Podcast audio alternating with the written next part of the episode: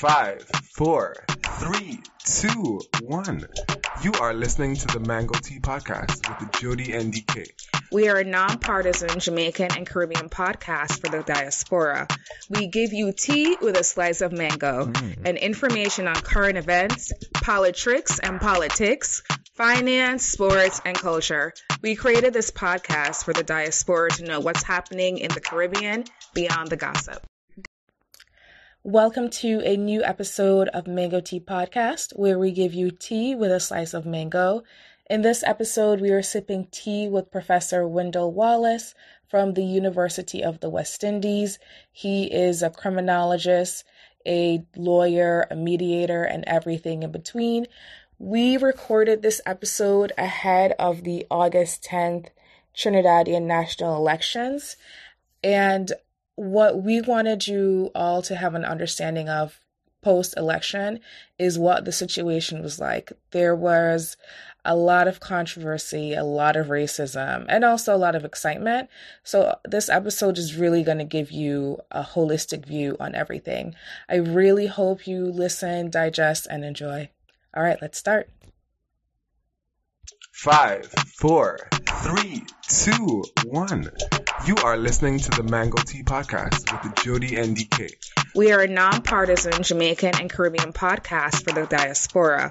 We give you tea with a slice of mango mm. and information on current events, politics and politics, finance, sports, and culture. We created this podcast for the diaspora to know what's happening in the Caribbean beyond the gossip. Welcome to a new episode of Mango Tea Podcast, where we give you tea with a slice of mango. Today, we have a guest with us from the island of Trinidad and Tobago. As usual, we give you nothing but illustrious guests from all around the diaspora. And we have Professor Wendell C. Wallace from the University of the West Indies. He graduated from the University of the West Indies, University of London, and Northumbria University. He is an attorney at law, a mediator, a lecturer at UWI, an author, a researcher, and his research primarily focuses on criminal justice and criminology with a focus on policing, law reform, tourism, and its relationship to crime, and a few others.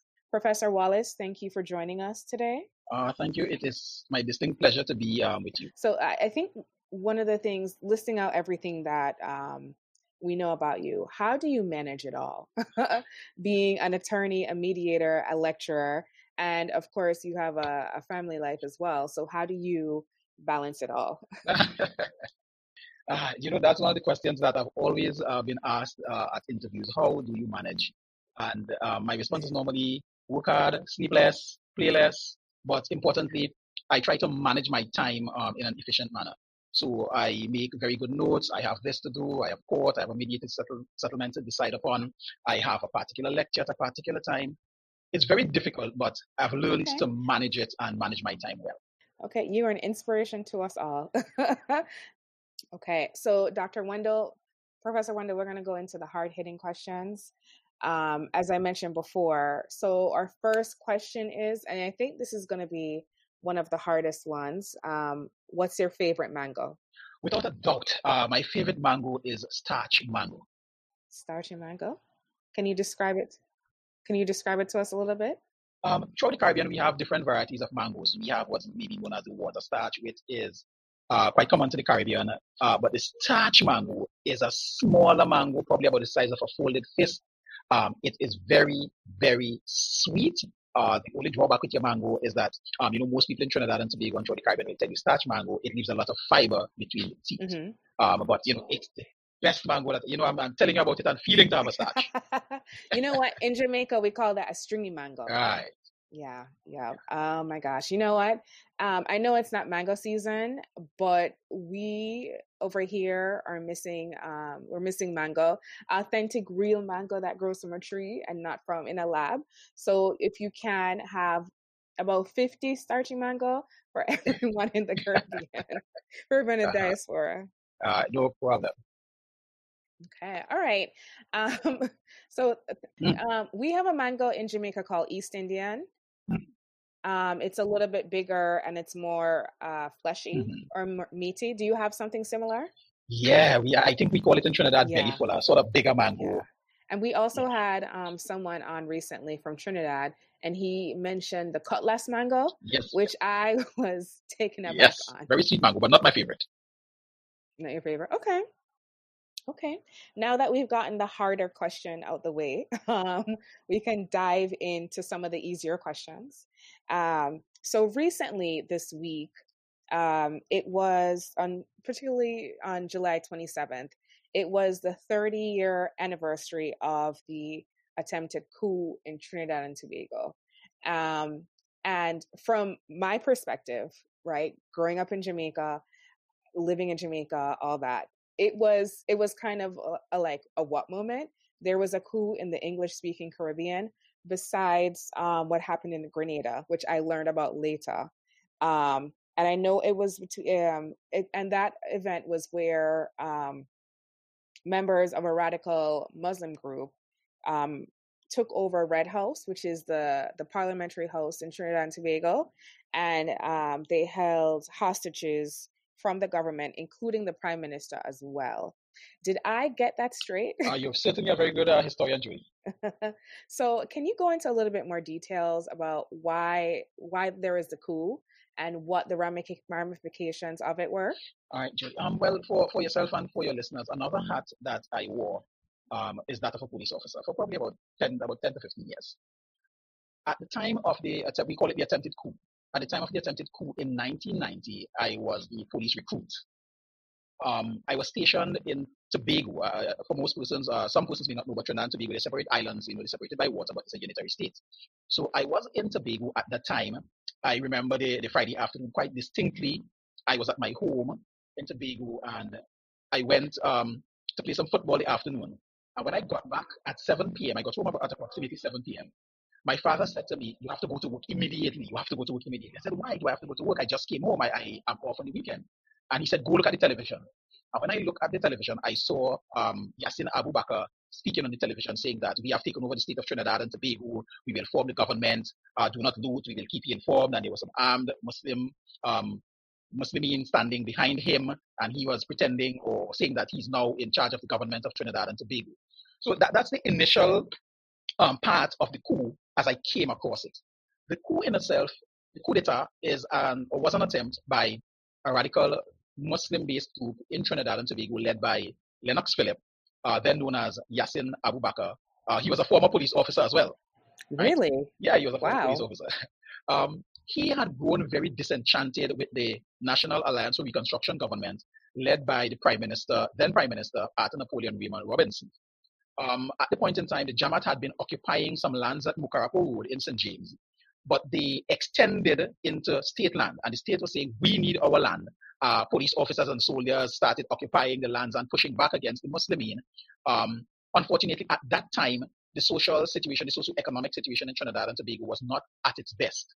We had just gone to the World Bank. Um, people were cutting back. The government were cutting back on salaries. People were losing jobs. Uh, people, um, you had the, the, that era is seen as the beginning of the illicit drug trade in Trinidad and Tobago. So there were a lot of social discomfort within the, the island, and um, the Muslimeen, to my knowledge, took advantage of that situation and staged the, the, the coup, the attempted coup. Okay. You know what? I was speaking, I actually had someone from Trinidad and Mhm. Tobago on. He is a world renowned DJ, um, our friend DJ Gel. And the story that he's heard um, is there was a police Yes. officer, a young police officer. She saw some illicit activity by members of uh, uh, between her colleagues, and she came to um, uh, Abu Bash- Bashir and said he saw she saw this, and then he said that was one of the reasons why he went and took over um, the Red House. Is that semi accurate, or was that an influence on what happened?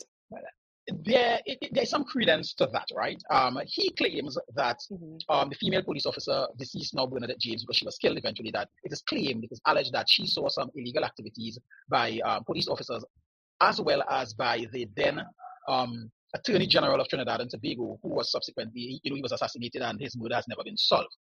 Um, And he claimed that that was one of the reasons. But from my perspective, um, I don't really see it as being okay. uh, any real reason. I know for a fact that a lot of the activities surrounding the fact that the government had been claiming, reclaiming their land. Uh, you know, the, the, the, history can bear that out. The newspaper reports, the media reports, research can bear that out. That they, you had a standoff between the Muslimeen and the government, and it eventually culminated in the coup d'état. However, I will not, um, I will not take away from the fact that uh, what uh, Ms. James saw might have been a contributory factor, because as I said earlier, there was a whole socio-economic uh, tensions taking place in the island. And indeed, that might just have been um, a part uh, within the whole uh, reasonable rationale behind. So, what were so that was a, a huge thing in in um, in the region, um, and it certainly spawned a lot of articles, um, a lot of um, scholarly articles about yes. the event. So, what were the social ramifications of that in Trinidad? Well, I you know when you look at the coup and the damage, uh, the wanton destruction, etc., that took place, it is said that the coup set Trinidad and Tobago back by at least 20 years. Yeah, it set us back by at least 20 years. Port of Spain was practically destroyed. Oh, wow. Businesses in Port of Spain were practically destroyed. There was much looting. Lives were lost.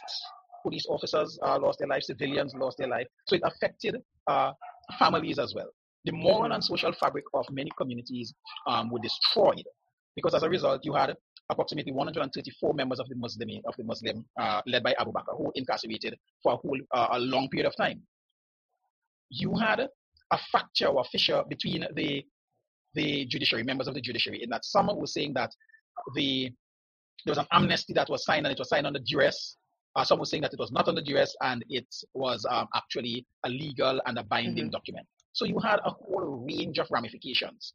Um, you know, to me, Trinidad and Tobago never really got back on uh, a strong footing, or we are now at a position in 2020 where Trinidad and Tobago should have been at by probably 2005 to 2010. So it has set us back quite a lot in terms of economics, even in terms of the how Trinidad and Tobago is seen in the eyes of the global public. Um, you know, it's always mentioned that you guys had a coup down there and, you know, uh, governance is poor. You guys cannot manage your third world and, you know, you're supposed to be independent, but apparently you're still colonial. So there were a whole host of, um, as you say, ramifications emanating from that 1990. Okay. But you know what's interesting though? Because we're talking about top level ramifications, social aspects. The economy uh, uh, the economy it's it's one of the best it, it is the best in the english speaking caribbean it's a it's more advanced I think you guys have um, more structured industry. You have um, food, you have um, pharmaceuticals, you have um, business industry. So if if if the the coup set back Trinidad 20 years, as you say, how did the economy come to what it is today? That it's the it's the biggest economy or the most profitable economy in the region? Well, to answer that question, I'll say that Trinidad and Tobago's economy um, has always, if I may, has always been one of the stronger um, economies in the Caribbean. For some mm-hmm. people, um, you know, it has been described as the Americas, Port of Spain has been described as the Americas of the, the Caribbean. We have always been strong um, with oil, uh, petrochemical, some exports, um, downstream industries, okay. etc.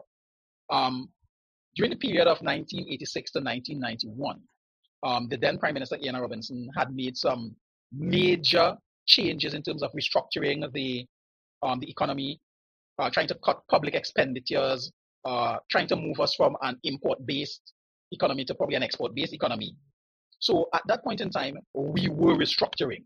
There were some hard decisions that were made. Public servants uh, were sent home. In fact, my mother lost her job at that point in time, right? Um, you had the introduction of value-added tax and a whole range of other taxes.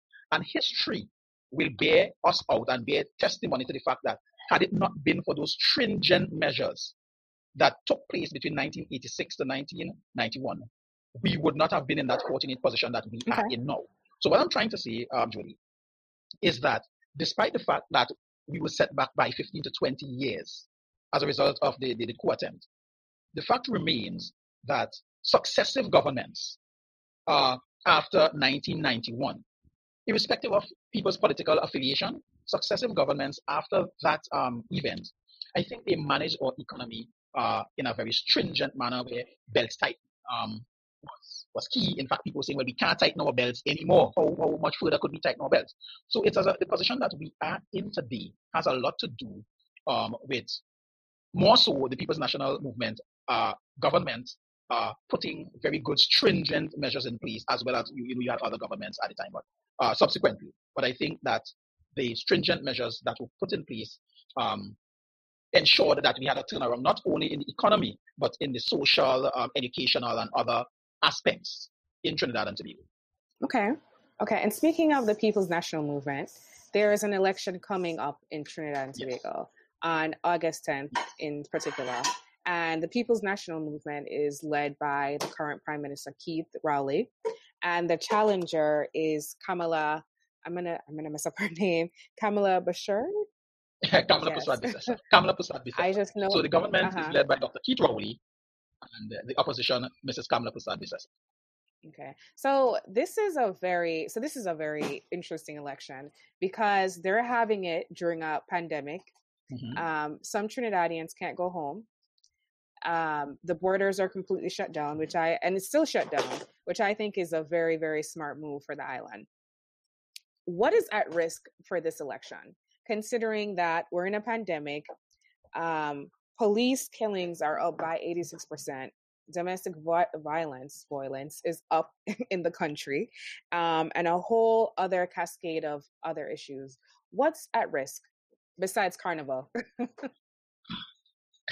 well, at risk here is, to me, governance. Who forms the next government? At risk is whether uh, the electorate would retain the People's National Movement or would they be a change to the opposition United National Congress. For some people, the risk is that if you have a change in government, the borders will open and there will be an influx of not community spread, but um, persons entering the country um, with the with the COVID nineteen um, virus. Now, why, why I say that that's what what's at risk outside of a, um, a new government is that the opposition has been saying open the borders, open the borders, remove the restrictions, remove the restrictions, and I have seen yeah. where, in fact, the Oxford University, I think it's the Oxford University in England, said that we Trinidad and Tobago as number one in the world in terms of managing um, the pandemic. And yeah, yeah, we were ranked as the number one. It's there, you know, it, it's out there for people to see that. Yeah, I, am almost certain, my memory serves me well, I think it was Oxford University, but they had ranked us as number one in terms of how the pandemic was managed. And, you know, on the other hand, you have the opposition saying, open the borders, relax um, all of these restrictions. But what we are seeing within Trinidad and Tobago is that the government started relaxing some of the restrictions, oh, wow. you're seeing community spread of, of the pandemic. So for me, um, irrespective of what takes place on August the, the, the 10th, I'm thinking that the major risk at this time is having a change in government that might facilitate opening of the borders and um, spreading of this uh, virus uh, in a rather debilitating manner throughout Trinidad and Tobago. So, what is the impact? So, I know that um, um, earlier this year, I think there were what I think within a month there was like within a week there was maybe two or three domestic violence um, killings in the in the in the country. In terms of crime because crime is a is a very very big thing um, jamaica jamaica is on a on a bigger scale. There's more people there and crime is high. But in trinidad people mm-hmm. people forget that trinidad yes. is at a very it's it's in the middle of it's in the middle of the pasa pasa or in the middle of the um what do they call it? I forgot what you guys call it. The um oh my gosh my trini friends are gonna um um, come for me with this. We're in they're in the middle of the um, the the drama essentially. They are you have the United States up north, which is the biggest consumer yeah. of illicit drugs in the world. And then you have South America, particularly Venezuela, where the drugs get trafficked through. Mm-hmm. And then there is a immigration crisis where a refugee crisis in particular, I would say, where Venezuelans are coming to Trinidad so with with that mixture and then on top of that as well because um because coming again coming to carnival because i know that's what everyone in the diaspora is more familiar with with trinidad and pr- primarily the reason yes. why they go um and visit the island as well there's a huge huge huge um, racial divide um, amongst um, Indians and um, Afro Trinidadians. So in terms of crime, so yeah, so in terms of crime, I think that was that's one pillar. What are the impacts on of the election, or what what are the risks with crime with the uh, with the election? Well, crime, uh, Judy, crime has always been at the top of the election list um, since I began voting many moons ago, right? Um, I think crime, uh, and I'll get back to your answer directly, but I think that yeah. crime, health, and the economy are the major issues. However, within the last, uh, if I may say it, probably within the last 20 years, uh, we have seen a continuing increase in crime in Trinidad and Tobago and more so serious crimes. And successive governments have always, in my estimation, sought to use crime as a political tool. So that government, uh, before the election, when they're campaigning, you hear, we reduce crime in 90 days. Crime will, and you know, I say, where are these people getting these nonsensical ideas from? Crime in any country doesn't just occur overnight and it will not be um, removed, reduced overnight. We have to put long-term systems and long-term plans in place. But because the society is so fed up with the crime situation, um, if you politicize it and you say 90 days, 120 days, we're going to do this, people are vulnerable because they're looking for solutions, right? Yeah. So that in the context of the present election, to get uh, to your direct question, in the context of the election, I think that crime will play a major role. You've already heard the government, the incumbent saying that we have done a lot in terms of crime. We have put systems in place. We have a new commissioner of police. We have rebranded the police. Um, you know, so they are putting their spin on it. And you have the opposition saying, um, crime is a runaway train in Trinidad and Tobago. Mm-hmm. Um, how safe do you feel? So it will play an important role in the election. Now, what makes what makes crime in the context of the election very interesting is something that you mentioned um, in terms of the, the, the racial dynamics. So that for some people, irrespective of crime, irrespective of the economy, irrespective of social conditions, they are going to vote, but it is likely that they will vote for a particular political party. And you have the same on the other divide, that irrespective of what you bandy about um, as solutions, even if they're not feasible, you find that you have um, a fixed amount of individuals for the party base who will support them.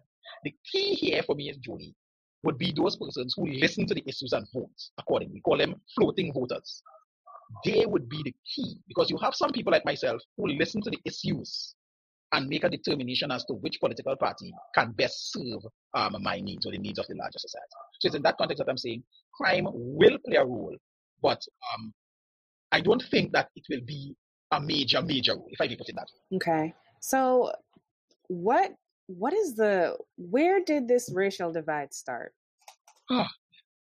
with with yeah i know it, it probably goes back to slavery indentured servants and slaves but in modern times is it still is, is it still a lingering effects of slavery and colonialism um why why is it the way it is today Judy, our, our uh, population in Trinidad and Tobago has certain distinct characteristics.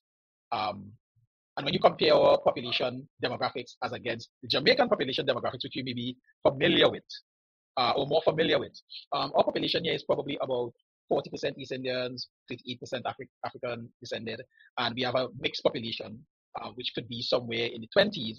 And then you would hear about the one percenters, which are the minority um, in terms of uh, certainly in terms of numbers, not in terms of um, positional power and economic wealth, but they would be what people refer to as the Trinidad whites or the Syrian Lebanese population in Trinidad and Tobago who own the majority of businesses. Uh, they are referred to, I do not refer to them that way, but people refer to them as the one percenters, right?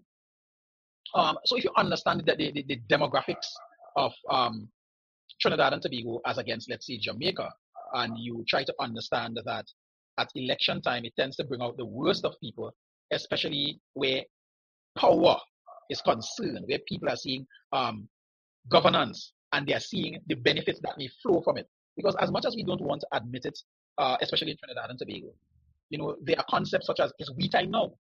So whenever the just to draw um, a reference, whenever the UNC is in power, you hear we time now, and there's a perception that um, persons who are Afro descended are cleansed out of office and replaced by lesser qualified persons of of um of East Indian descent, and, and that goes um, across the board whenever the PNM, which is an Afro-based party, is in power. So based on that whole demographic, right, um, people uh, tend to think that if one party is in power, that they will get the largest and the other persons should suffer. And I certainly don't subscribe to that belief. I believe that governments should govern for an entire country and that qualified people um, should be placed in positions, not just people who support any political party.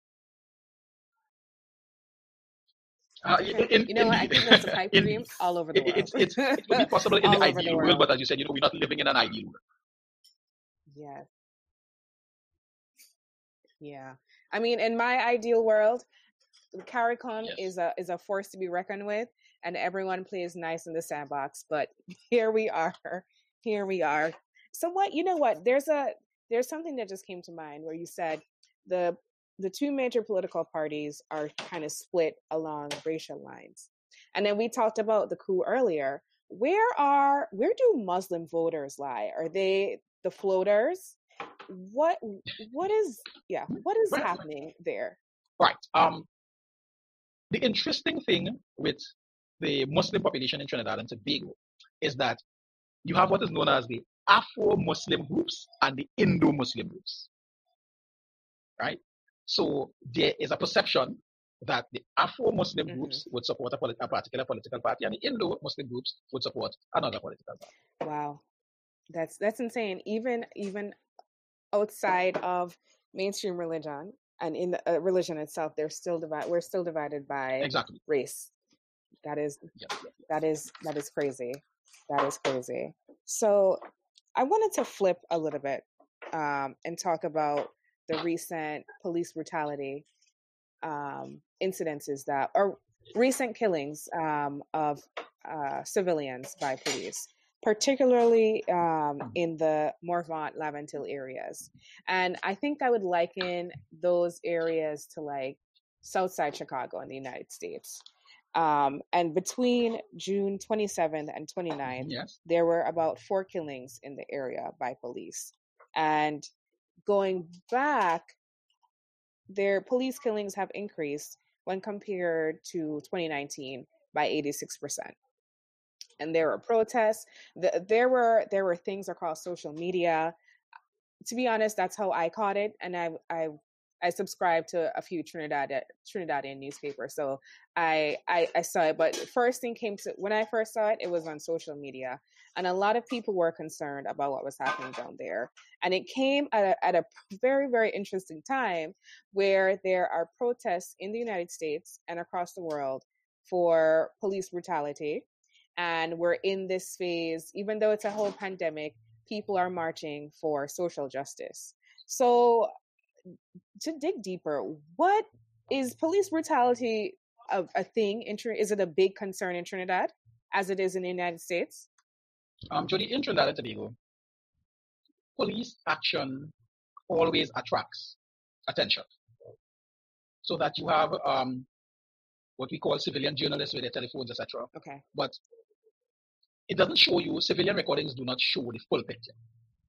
It shows generally, on a general scale, yeah. when um, the police start to use force. However, you may hardly see the lead up to the event. I say that to say that we do have um, a higher level of police brutality in Trinidad and Tobago this year. I don't have the exact data, um, but from what I understand and from the, some of the data I have, um, police brutality or what is perceived as police brutality would have increased from 2019 to what we have at this point in July um, of 2020. There is an increase. Um, police brutality on the island um, is something that, in my estimation, has gone unchecked to a large extent for a long while. There are, there are instances, there are instances where the use of force, and, and you know, we must look at brutality the, or mm-hmm. perceptions of brutality in the context of the use of force policy. And if police officers use force that is reasonable, then um, there would be no problem. However, in some instances, as we have seen on social media, whether it's in Trinidad and Tobago, the force that have been used is certainly not yeah. reasonable.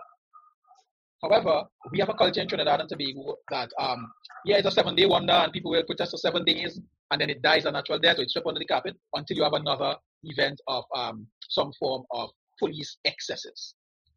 Now, part of the increase in police brutality in Trinidad and Tobago, in my estimation, has a lot to do with the current Commissioner of Police, um, who mentioned that um, you know, one of his policies is that one shot, one kill. Right? And so police officers take their mandate from their leader and they're going out there. And the aim, to me, seems to be to kill. And the leader of the um, police force is Gary Griffiths. Uh, the, the, current leader is Commissioner of Police Gary Griffiths. Okay. Okay. Um, so what's what's important here too is mm-hmm. Laventille and Morvant because when I was there, I, I got a little bit of a history lesson that those two areas and correct me if I'm wrong, I may be forgetting, but those two areas were where the first where slaves were first freed, or that's where a lot of free slaves lived lived in Trinidad. Okay, but today it's mm-hmm. a very it's an area where there's a lot of high crime. Correct. So it's kind of significant that there's a lot of these um, yes. police brutality incidences in that area. Has it always has it is it just a thing no or has it always been like this where the incidences of police brutality are in that area? Right. Let, me, let me just backtrack a bit before I answer the question. Laventille, most of Laventille and um, over, you know, they, they're suburban slash urban areas in that, you know, they're just on the, the limits of Spain. And what happened is that um, many of the persons mm-hmm. who came from the smaller islands settled in these areas. So they would come by the boat and not having money, the easiest place to settle is someplace close. And again, history will bear this out. I've conducted the research and it has shown that the majority of people in the Laventille, Port of Spain area, okay. most of them have family members in every island in the Caribbean. So part of it has to do with the fact that um, some of these individuals um, were indeed free slaves, both locally and from the Caribbean, who came to the, the area looking for jobs. So that the historical um, aspect, the historical incident is quite important if we if we have to understand um, what's taking place now. So historically, these people have always felt deprived because while the East Indians, indentures, were given land on being freed, the Africans okay. were not given anything. They weren't given land or anything on being freed. So they have always felt oppressed by the colonial government, then colonial government, as well as governments now. Indeed, um, those areas that you mentioned, the Laventille, the Morvant, are some of the hotspots of crime in Trinidad and Tobago. It doesn't take away uh, from the fact that you have um, hotspots in other areas, some of which are predominantly East Indian um, occupied. But the majority of um, uh, the, the, the, crime that you spoke about takes place in um, the Port of Spain Police Division, the North, Northeastern Police Division, which encompasses both um, the Laventille and the Morvant. Okay. Okay. Okay. That that is very interesting. So I know that there is a huge, huge, huge um, Jamaican population yes. in Trinidad. Are they living in that area, the Laventille Morvant area? Now, as I said, um, Judy, based on the historical antecedents and based on my own personal observations, um, people generally, when they migrate, generally reside in those areas, in the areas close to the capital city, whether it's Kingston, Kingstown, whether it's Kingston, um, whether it's Castries, whenever people, or even in, in, in, the USA, people tend to live closer um, mm-hmm. to the cities, right? Um, so that, um, importantly, you have a Jamaican population, a very large uh, Jamaican population in Trinidad and yeah. Tobago. And I'm not only saying Trinidad, Tobago, because a lot of the um, Jamaicans, and I can speak uh, to the female Jamaicans, um, I have observed them working in the hotel industry in Tobago. Many of the females, you observe them working in the hotel industry in Tobago. Um, in Trinidad, they tend to be more involved in food and security um, services. So in the uh, Laventille area, you may find a lot of um, little chicken stands, etc. And again, this is some personal knowledge. Yep. Uh, same here. I went to one and they had jerk chicken, jerk pork, and to my knowledge, um, foot, which I ran away from immediately. immediately. So, so we, we, I think we've established that crime is definitely an issue. It, it, yes. it affects, um, it's in particular, it's in concentrated areas it's all over the island, but particularly it's in concentrated areas closer yes. to the city. And we know that in the election, it's going to have um, crime is going to be a big issue as it always is. Going to the infrastructure of the with the police force and with crime, um, uh, with crime fighting and all of that, the infrastructures that are in place right now, and the current technology is that are, is that effective in solving crimes or battling crime? Judy, I would say that the infrastructure is at best poor, is at best weak. Technology, minimal. So, for example, okay. globally, people are moving towards, police departments are moving towards body worn cameras. Because body worn cameras will give you more truth than a civilian journalist, right? Mm-hmm. So that under the then Commissioner of Police, acting Commissioner of Police, Stephen Williams, he introduced a pilot project where I think it's about 150 police officers were um, given body worn cameras. To date, whenever I am on the streets, I have not seen any police officer using body worn cameras. In fact, I have conducted research on body worn cameras in Trinidad and Tobago, right? Uh, and body worn cameras are they practically non-existent. Something as simple as car cams, non-existent, right? Um, when you travel to the USA, when you travel to Europe, when you travel to the United Kingdom, and again, I've had the fortune, the good fortune of seeing these things firsthand. Wow. You know, I remember touching down at um, MIA and exiting, and I went. I, I saw a police vehicle parked outside, and I observed a laptop in the vehicle. And you know, I went and was peering in and looking because it caught my interest. And a police officer came to me and he asked, you know, well, you know, why are you looking into the vehicle? And I explained to him that, you know, I'm a criminologist, I'm an attorney at law, um, because of course, you know, I want to make myself quite clear, I'm safe and I'm not, I am not a criminal, right? Understanding U.S. Uh, political and policing situation. And, you know, I asked him about it and he said, you know, yes, um, this is a laptop and it's connected to a database and even showed me, um, Jody, how it's used. He said, for example, that vehicle, um, if I want to run the number plates, I can run the plates and I can know who yeah. is the past owner, who is the present owner, if you have a citation, etc. That doesn't happen in Trinidad and Tobago. Mind you, it doesn't happen in most of the Caribbean islands. So that if, let's suppose, um, a crime occurs and you get the number plate, the license plate of the, the a getaway vehicle, for example, mm-hmm. you would call that into the police station, and there are few police stations that have a database that is linked to what we call a licensing office. The licensing office is where you have all the vehicles being registered, etc. Very few police um, stations have that direct link where you can get um, that information quickly. So one, body worn cameras, almost non-existent. Car cams, all non-existent. Laptop in vehicles where you can do easy tracing, etc., non-existent. My biggest pet peeve, June, is that in Trinidad and Tobago, we are an island that is surrounded by water. And I would think that any police department that is surrounded by water will have a marine branch. I am certain for a fact that Jamaica has a marine branch. You can correct me if I'm incorrect, but I know Jamaica has a marine branch. I know that St. Lucia, which is a smaller island and has less resources than Trinidad and Tobago, they have a marine branch. Now, in Trinidad and Tobago, we once had a marine branch, but for some reason, it was removed. And I've attended numerous conferences and I've asked numerous ministers of national security about it. None can give yeah. me an answer. Right? Now, what that has led to, Jody, is that we have a Coast Guard but coast guards are not necessarily for the protection of your internal borders, your internal waters. They are not for patrols. Now, yeah. if you understand policing, the role of policing is maintenance of law and order. We have several smaller islands of Trinidad and Tobago where people actually reside and where people people use the waterways for commerce, for economics, people travel between Trinidad and Tobago, etc. Now, the lack of yeah. a marine branch has facilitated what I term as land-based policing. You only patrol on the major in Trinidad and Tobago on the land. Now, We've had some murders taking yeah, place. For example, you had a murder taking place in the port of Port of Spain, let's say one mile off on a vessel. And you know what had to happen? The police had to call the Coast Guard and ask them for a vessel to go out on the crime scene. Oh my goodness. And you know what? What's it? because if you see my face, if you could just see my face right now, my my mouth is literally on the floor because for such an island that is one in a very hot spot North America. geographically um, between South America and North America, and the fact that there there's no there's no um, totally um, protection essentially for the island. That is insane. So so so I know you brought this up before that you've you've had conversations with uh, ministers of national security and they kind of skirt the issue.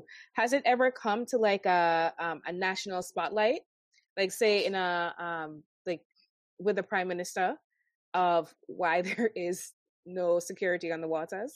Well, I, I honestly cannot say if it has ever come to the attention of any of the uh, uh prime ministers. But I'm thinking, if you are the prime minister, then this is something that you should certainly know.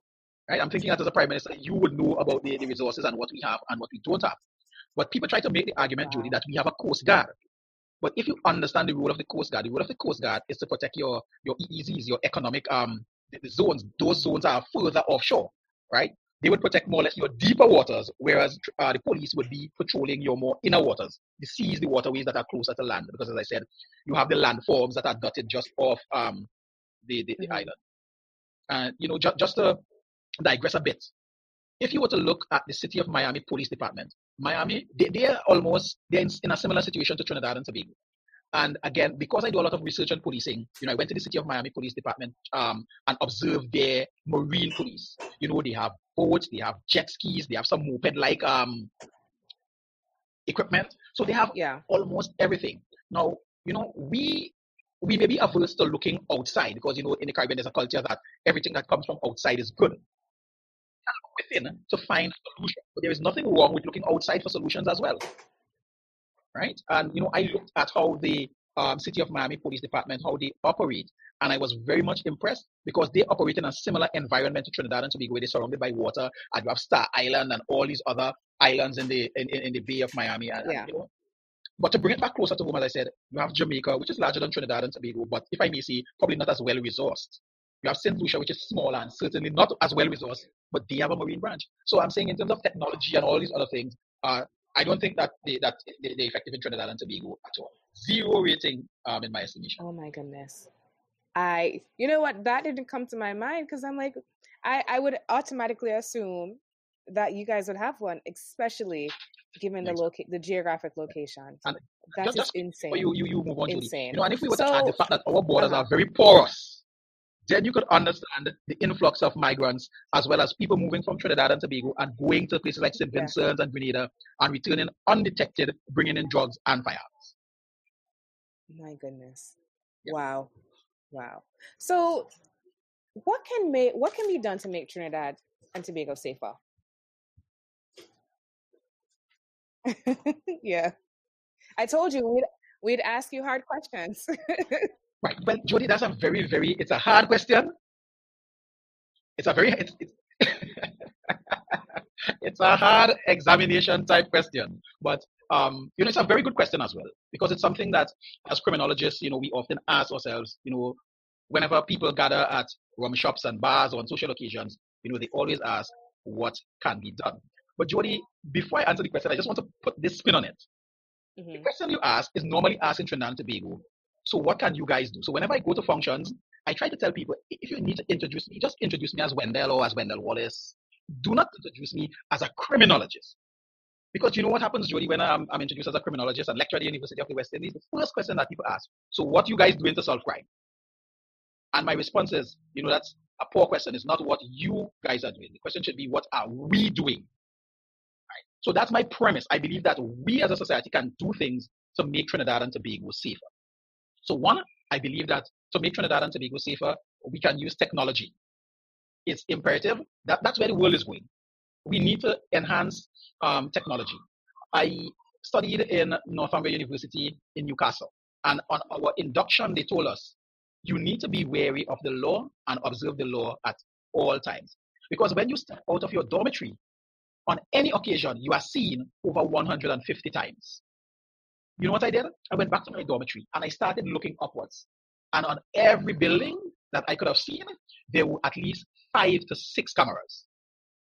Right? And then I understood, for example, how the London bombings and some of these things were solved and why they were solved so quickly.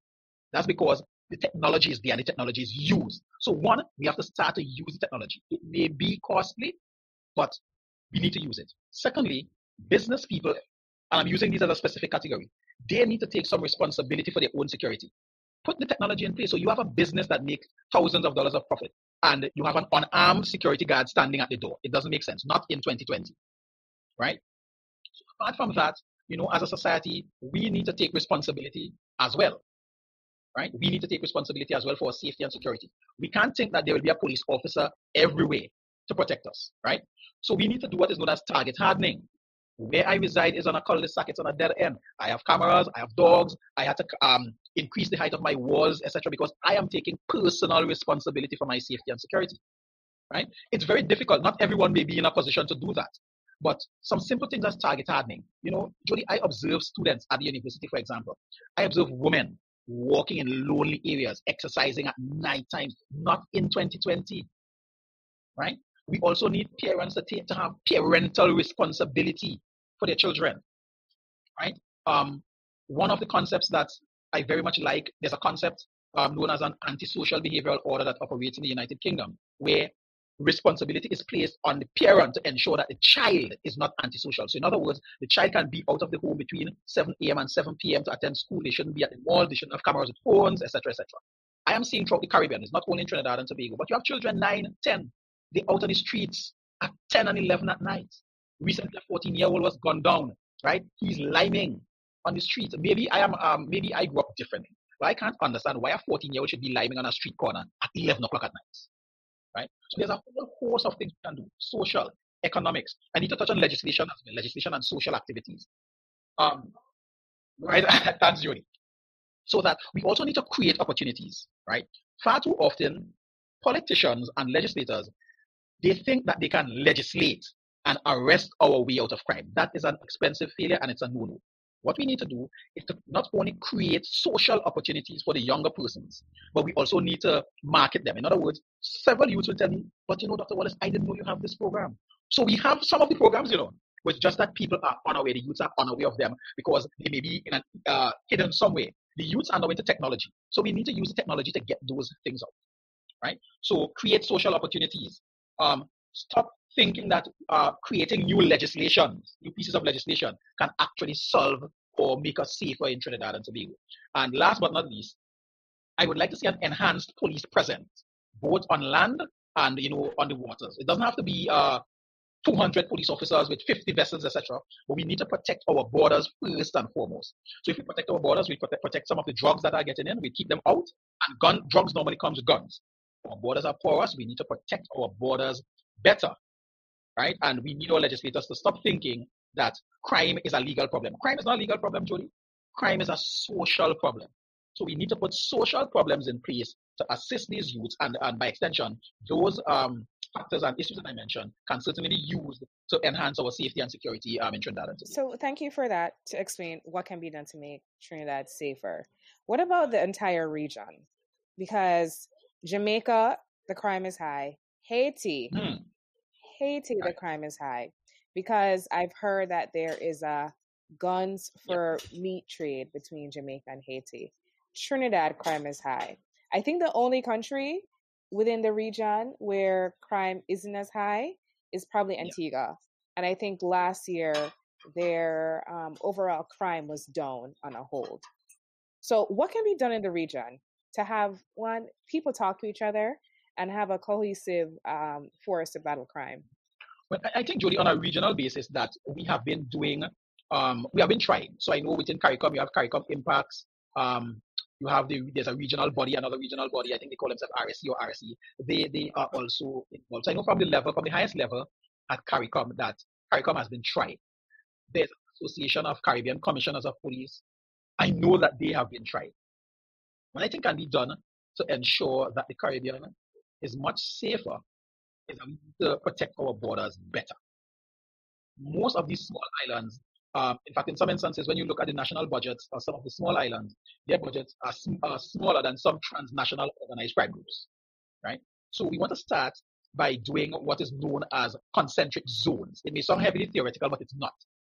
It's like trying to protect your outer border. If you think of the Caribbean as one, and you try to protect your outer border by drawing a circle around the Caribbean, just to visualize it.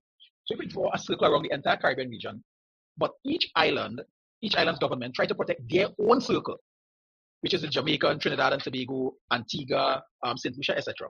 We protect our borders, but we do it on the basis of um, some sort of inter and intra-regional cooperation, right? Um, I think that, that that's a major step. The, our borders are too porous; they are extremely porous. So we need to start protecting our borders better. We need, um, secondly, I think we need greater um, intra-regional um, cooperation uh, between the, from, on a government to government um, basis. Far too often you'll hear about squabbles. Um, the, the, the, Prime Minister of Barbados apparently throwing some shade at, at the government in Trinidad and Tobago, who seems to be showing some shade at Grenada. And, you know, I think we need to, to move CARICOM forward in a manner that is not just a talk shop, but something that is real. Right? So those are two of the, the most important ways that I think um, from a government to government um, level we can do that. Um, on other levels, um, you know, there are things that create job creation, improve social living conditions. Um, one of the things that I think that we can also do is that we have this great focus on academics, and, and I have no problem with it. But you have children who feel left behind because they're not academically inclined. So we need to focus on the non-traditional areas so that so that the United Nations uh, position that no child is left behind will become a reality rather than just um, yeah. a nice school. Yeah, and I definitely agree with you. Like, not the traditional education is great, but it's not great for everyone. Yeah. So, and then if you think about the labor force, actually, when you think about the economy, it's it's mm-hmm. powered by the labor force, the pro- productivity of the labor force, and if you don't have certain um, I, I, think professions like electricians um, and welders and all that, the economy is not going to be so great as it is within the region. We have a lot of we have a lot of accountants, a lot of lawyers, a lot of doctors, but there's really nothing in between. And you know what? Actually, it's interesting. Uh, we had spoken to a Jamaican politician, um, Imani Duncan Price, and this is one of the things she brought up as well. She was like, "We have a music industry, we have managers and all that, but below that, there's nothing. We can't we can't do like a um, uh, top 10 chart thing like they have with the United States and through most of all of Europe. There's nothing. There's no entertainment lawyer. So then when they get into these um, these contracts, they're out there and they're like lost in the bacchanal. And bacchanal was what I was trying to remember earlier. ah, you got it now. Yes, the bacchanal. Bacchanal. Yeah, and you know I've been working on my Trini accent, so um, I'm not gonna say it now because it needs work. But yes, I remember bacchanal. Okay. So, um, to wrap up, thank you so much for joining us. And then this is the hardest question I'm going to ask you. What is your favorite tea? Without a doubt, the favorite tea is what we call bush tea. Bush tea? Mm-hmm. mm-hmm. Is there any particular type of bush? Because, you know, there's peppermint tea that I think most people drink. And some people drink the, the ginger too, straight from the bush. Oh, so you want it to be something specific? Yes. Lemongrass. Lemongrass. Okay. Mm-hmm. Lemongrass. Mm. You know, in Jamaica we call it fever bush. Fever grass. Yes. Yes. Yeah. Yeah. That's yeah. that same thing. Yep. Yes. That nice, okay. soothing sort of aroma. It, it, it relaxes me after okay. okay. Yep.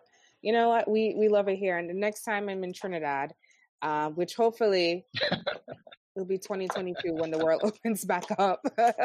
I it's on my list to try um, Fever Bush in Trinidad. Okay. Well, we thank you so much for joining us.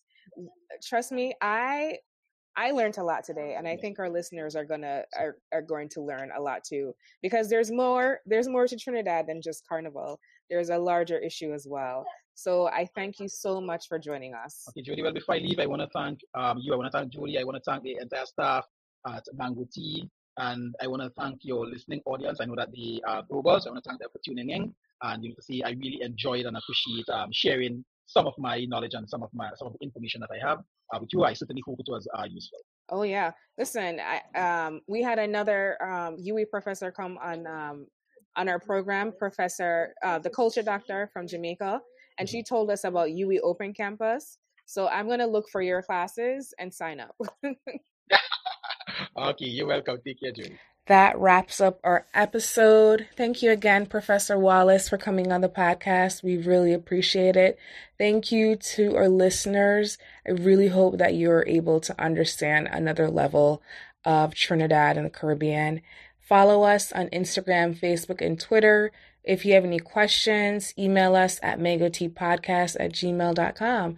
All right, listen out for the next episode coming soon.